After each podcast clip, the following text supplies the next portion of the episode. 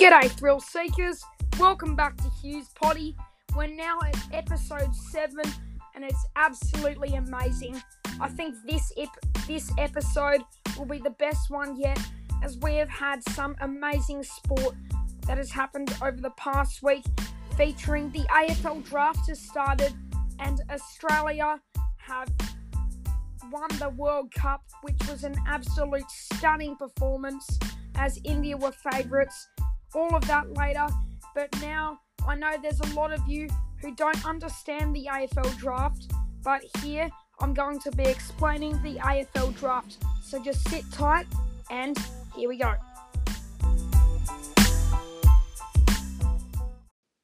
So now we're going to be looking at the NAB AFL draft and it is quite complicated, but once you understand it, it's quite easy.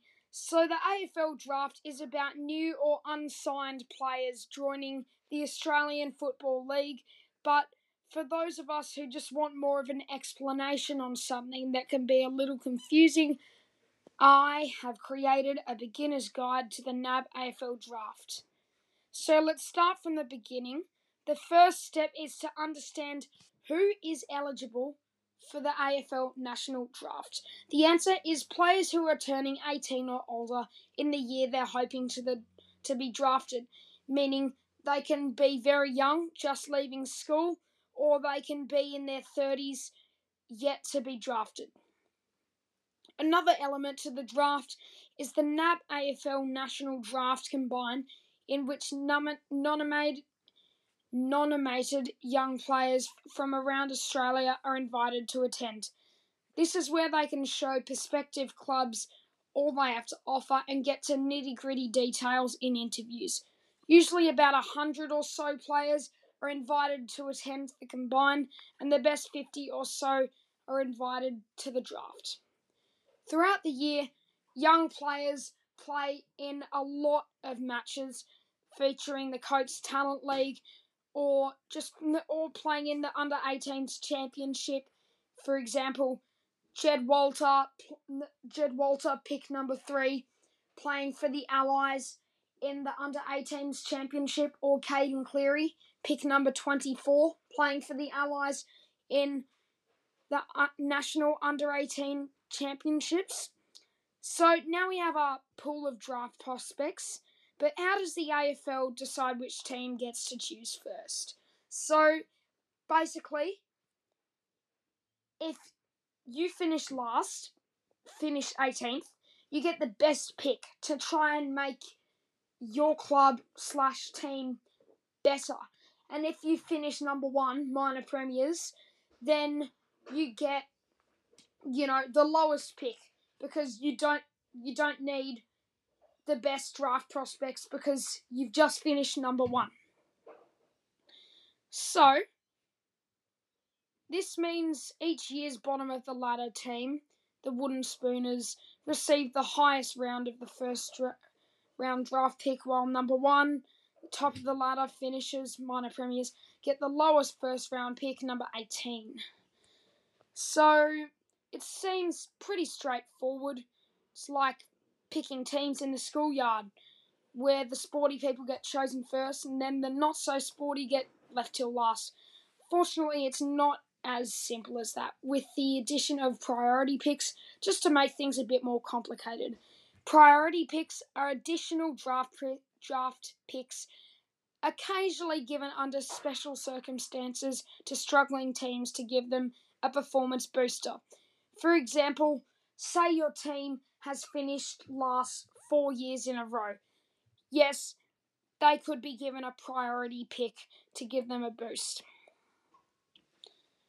Um, factors such as the number of premiership points that a club has received, a club a club's point percentage and finals appearance, and premiership wins in recent season, seasons are all considered to determine eligibility something I could.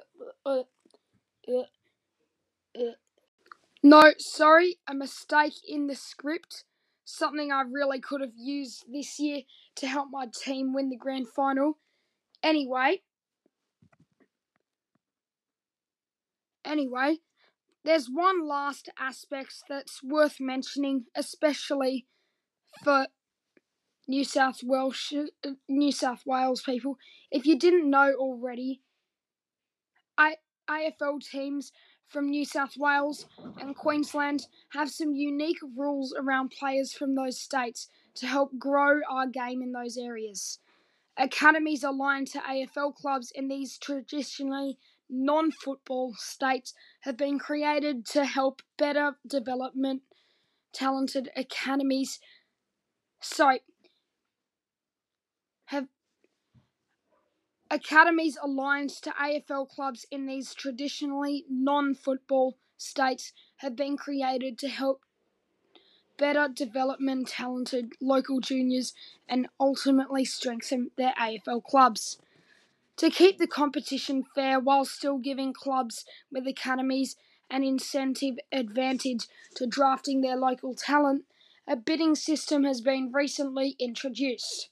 Picks are weighted with a value index, and every draft pick has been allocated to a numerical value. Pick 1 is worth around 3,000 points, and pick 73 is worth about 9. If a draftee from one of the four Northern Academies mentioned above, the Swans, Giants, Lions, or Suns will, de- will receive a discount when matching a bid placed on them from another team.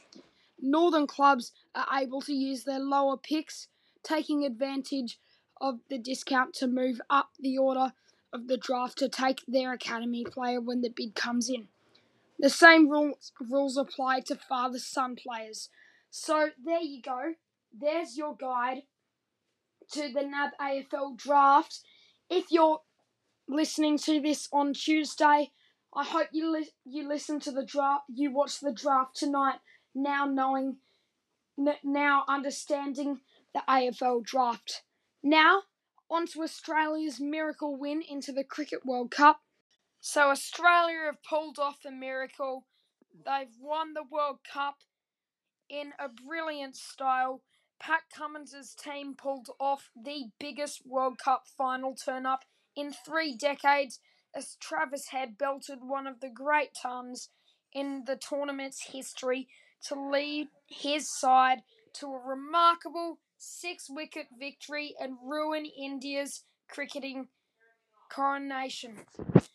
Cummins, Cummins' surprise call to insert the home side on what proved a slow um, Ahmedab, Ahmedabad pitch paid off as he led a strangling bowling performance to keep his formidable opponents to just 240. The tournament favourites bowled out for the first time in a previously undefeated campaign. Head, who took a catch, who took a match-turning catch to dismiss Rohit Sharma, was dismissed for 137 off 120, just shy of two, just two runs shy of the target, leaving it to to Glenn Maxwell to absolutely belt it and secure Australia's sixth ODI men's crown. Marnus Labuschagne, 58 off 110, joined head after Australia's power play aggression backfired when they slumped to 3 for 47 before the pair demoralised the 92,543 fans packed into the Narendra Modi Stadium. They put on 192 for the fourth wicket, the second highest partnership in a World Cup decider, as head clubbed India's continued to as head clubbed India's continued to att- continued attempts to bowl short at him, and he played the home side spinners expertly on the wearing surface. The duo exchanged a long embrace after Head was dismissed to acknowledge their momentous stand before the Aussies stormed the field after Maxwell's final blow. Not in a million years, said Head when asked about being player of the match in both the semi final against Australia and the final. What an amazing day. Just thrilled to be part of it. I was a little bit nervous, but Marn played exceptionally. He was awesome to bat with. He was so good to bat with and just had an amazing partnership. The result silenced the vast sea of blue Indian jerseys who had come expecting their team to handle the Aussies as easily as they had their previous 10 opponents this tournament. It marked the most unlikely men's ODI final result since 1996 when Sri Lanka beat Australia in Lahore. So I can't believe that Australia pulled off that miracle, but there has been a meeting uh, that the ICC has had or is having soon, and um, this could be the end of one day cricket. All of that, all of that, but we have reached the end of the episode, sadly. Um, we're going to read out some of the stats and how the podcast is going now. Yes, so unfortunately we have reached the end, but let's look at the stats.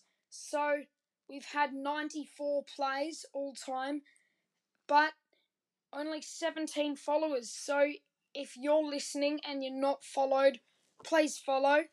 Um, and also, if you're out there in Singapore or the UK, please keep listening. It's amazing, and um, yeah, we love.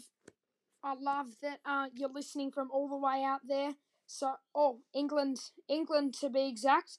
So, if you're one of those people, thank you. And so, four percent of the listeners are from the UK, one percent from Singapore, and the other ninety-six percent 95%, sorry, uh, from Australia. So, um, everybody keep going. So far, the most played episode has been the first one with 31 plays, and then next up is the second one with 26. So, a bit of a gap there. So, everyone, keep going. Um, you know the drill. Drop us a line at hughboy9 at gmail.com or leave a comment or a voice message that will be in the description slash bio. So thank you, and um, we're out. See you next week.